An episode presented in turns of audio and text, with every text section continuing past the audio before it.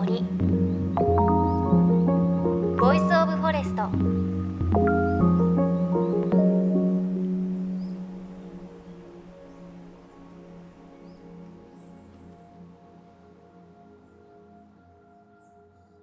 おはようございます。高橋真理恵です。2月も後半になって少し春が近づいてきたかなと感じる日も増えてきましたね。私先日あの軽井沢に行ってきました。雪も降っていないということで車で行ってきたんですが友人たちと行ってみんなこう仕事が終わった金曜日に出発をしたので夜出発してだいたい夜の10時過ぎに軽井沢に着きました。そしたらこう高速を降りて峠を越えてるあたりで気温がマイナス5度になっていていやほんと寒いなと思って。であのその日は友人の別荘にあの泊まらせてもらったんですが別荘って普段人が住んでいないのですっ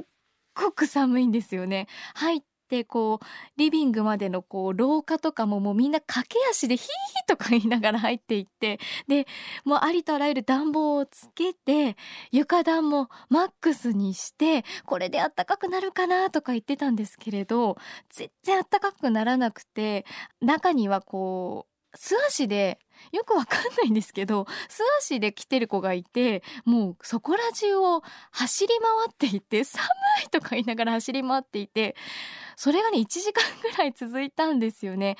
で1時間経っても気温が6度ぐらいにしかならなくてもうじゃあ寝ようということで布団を引いてもうありとあらゆる布団をかけて寝ていたんですけれどまあなんかうとうとしてあ寝れたなと思って30分ぐらい経ったらはって目が覚めて。もうあまりの寒さで震えて目が覚めて。このままではまずいとなったら結構周りもみんなそんな感じでそこで初めてあお風呂に入ればいいんだと気づいてみんなでお風呂を沸かして順々に入って眠りにつきました。本当に冬の軽井沢寒いです。ただ夏と違って人がすごく少ないので混んでるお店も入れるしお風呂は雪見風呂だったりするのでおすすめということでした。これからご旅行を考えている方冬の軽井沢なかなかいいかもしれません。さあ JFN38 曲を結んでお送りします。命の森 Voice of Forest。世界をフィールドに活動を続ける写真家石川直樹さんのインタビューも今日でラストとなります。世界各地の自然その自然と人類の関わりなどをファインダーを通して伝えてきた石川さん。最後はこれまでの旅で特に印象的だった森について伺いました。まあ、森っていうと日本だと屋久島とかねはい。思い出すと思うんですけど、その屋久島の屋久杉とかよりもすごい太いカウリっていう木があったニュージーランドのはい、原生林とかはニュージーランドの北の島で、ええ。マオリっていう、まあ、先住民いるんですけどマオリの人たちが大切にしている原生林の森なんかはあー今でも思い出深いですね。でそのマオリの森もあちらこちらにこう小川があったりして非常になんていうかな、まあ、豊かなあー森ですね。なんかこう写真を拝見していてスタッフと以前取材で行った奄美の森と同じようなちょっとシダっぽい植物だったりあるねなんて話をしていたんですけれどでもやっぱり日本の森とは違った感覚がありますか？確かに奄美の森とかと植生は少し似てるかもしれないですね。でもやっぱりあのなんていうかなその密度っていうか、ええ広さとかあの流れた時間とかで言うと、ニュージーランドのその森は相当なんていうかな深くて濃くて、うんえー密な感じがしましたよね。でその森からあのカヌーが生まれるんですよ。そこにある木で、あのカヌーを作って、でそれで海に漕ぎ出していったポリネシアの人たちがいてですからその森が海と、まあ、すごくこうダイレクトにつながっているそういうあの、まあ、聖地みたいな森でしたね。イースター島とニュージーとハワイでなえっと何トライアングルでしたあのポリネシアトライアングルって言って、ハワイとニュージーランドとイースター島をつなぐ広大な三角形のことなんですけれど、ええええ。それってあのヨーロッパの3倍ぐらいの大きな海域なんですよ。はい。でもヨーロッパではそんな小さな場所にたくさんの言語で分かれてますよね。うんうん。でもあのその3倍の大きさのポリネシアトライアングルは一つのポリネシア語でつながっってるんですよ。はい。だから海が隔てるものじゃなくてつなげるものとしてあって島々にまあ同じ言葉を話す人々が本当に広大な地域に拡散していったんですよね。ええええ。でもそこではカヌーが重要な役割を果たしてますよね。あの島から島へ渡るためには船が必要で、その船を作る森っていうのはまあいくつかあるんですけど、その中でもそのニュージーランドの森っていうのは一番深くて大きな木があって、えーまあ、そこから全てがっていうわけではないですけど、非常にそのカヌーのふるさとみたいなあ場所ではもあるんですよね。でもあの地図を見てみるとニュージーランドからイースターと先ほどヨーロッパの3倍っておっしゃいましたが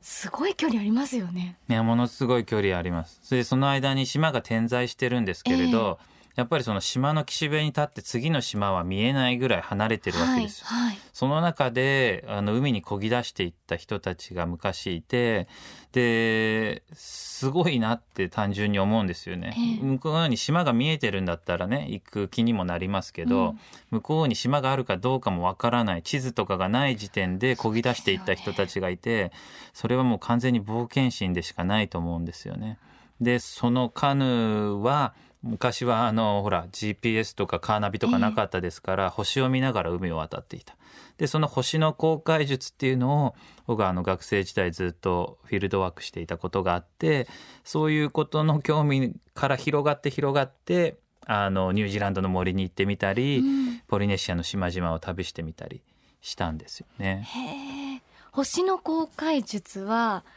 星だけを見て進んでいく。そうですね。あの海図もコンパスも使わずに、あのスターコンパスって言われているその星のコンパスのあの技術っていうかね、うん。そういったものをこう駆使したり星が見えない時は雲の動きだったり海の色だったり匂いだったりあるいは鳥の動きだったり太陽だったり、まあ、あらゆる自然現象を頼りに自分が今いる位置と行くべき方角を導き出すう伝統的な航海術がええあの辺りの海域にはあったんですよね。うん実際にそれをこうフィールドワークとされてみるとその当時の昔の人たちですよねっていうのは今の私たちよりやっぱりいろいろな感度があったというかっていうこととか感じますか？そうですね。やっぱり感覚が全然僕たちと違うっていうか空間認識の方法も僕たちはここになんかこうね駅の看板とかがあって、あここはこういうところだとかって把握しますけど彼らはその海の上にね看板なんかないですから、あの自分のその知覚っていうかね五感を総動員して、えー周りの状況を把握していた。でやっぱりその感覚っていうのは今とは比べ物にならないほど鋭かったしあの研ぎ澄まされていたんじゃないかなっていうのは、うんそこかしこの島で感じますね。うんあとはやっぱり、まあ、その島で暮らしがあったとしてでもやっぱり見えないけどあるかもしれない島に行こうっていう好奇心は何を思っていたんだろうっていつも思ってしまうんですが。そうですね。あのなんかこうそこの島の中で、ええ。ー村同士のその争いがあって追い出されたりして、うん。やむを得ず島を出た人もいればあるいは台風とかの災害があってもう食料がなくなったから島どっかの島に移んなきゃいけないっていうことで、ええ。あのやむを得ず出てった人もいると思うんですけどでもやっぱり、えーそこにはその冒険心みたいなものもあのかなり含まれていてあの大きな雲の下には島があるんじゃないかっていうなんか伝説だったりそういうものを元にして何人もの人が海に漕ぎ出していってでそれをここに島があるよっていうことが分かったらそれの情報を持ってまた戻ってこなきゃいけないですよね。だからそれを繰り返して人類は拡散していったわけですけど、ええ。その過程で海でねあの遭難しちゃった人もたくさんいるだろうしそうやってこうシャクトリムシのようにして島に行っては戻って島に行っては戻りながら情報をねこう共有しながらポリネシアっていうすごく広大な海域えにえ人類は拡散していったんでしょうね。うんなんかやっぱりそう聞くと本当にこう今の私たちの暮らしがあるのはまあそういった人類の拡散のおかげだしその頃の人間っていうのはなんかもう例えられないぐらい今よりたくましいというか全てに命がけだったというか。そうですよねだから星空を見てね天の川とかを見ると僕たちは綺麗だなとかええ美しいなって思うですけどそれ以上に昔の人たちっていうのはそこれを情報に変換することができただから星々を見ながら綺麗だなと思う以上にあの方角だったり自分がいる位置を導き出せたわけでそういった技術っていうのは本当に奇跡的なものだなっていうふうに思いますね。でこれからも石川さん世界を旅されると思うんですが次はここに行くって予定はありますか？あの北海道の知床半島に僕毎月のように通っていて、はい、そこに流氷っていうのが来るんですよ。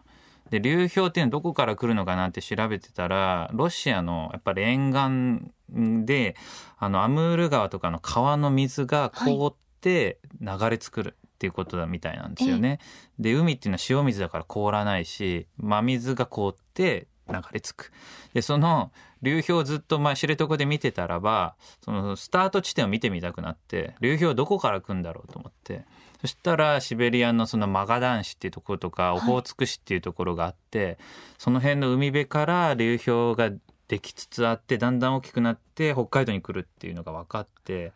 そしたらじゃあそのスタート地点ちょっと見に行かなきゃと思ってね行くんですよ。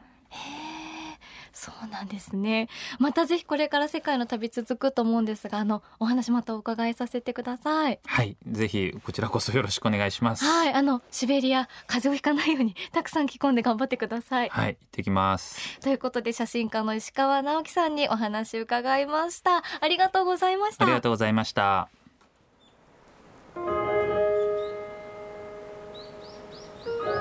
命の森ボイスオブフォレスト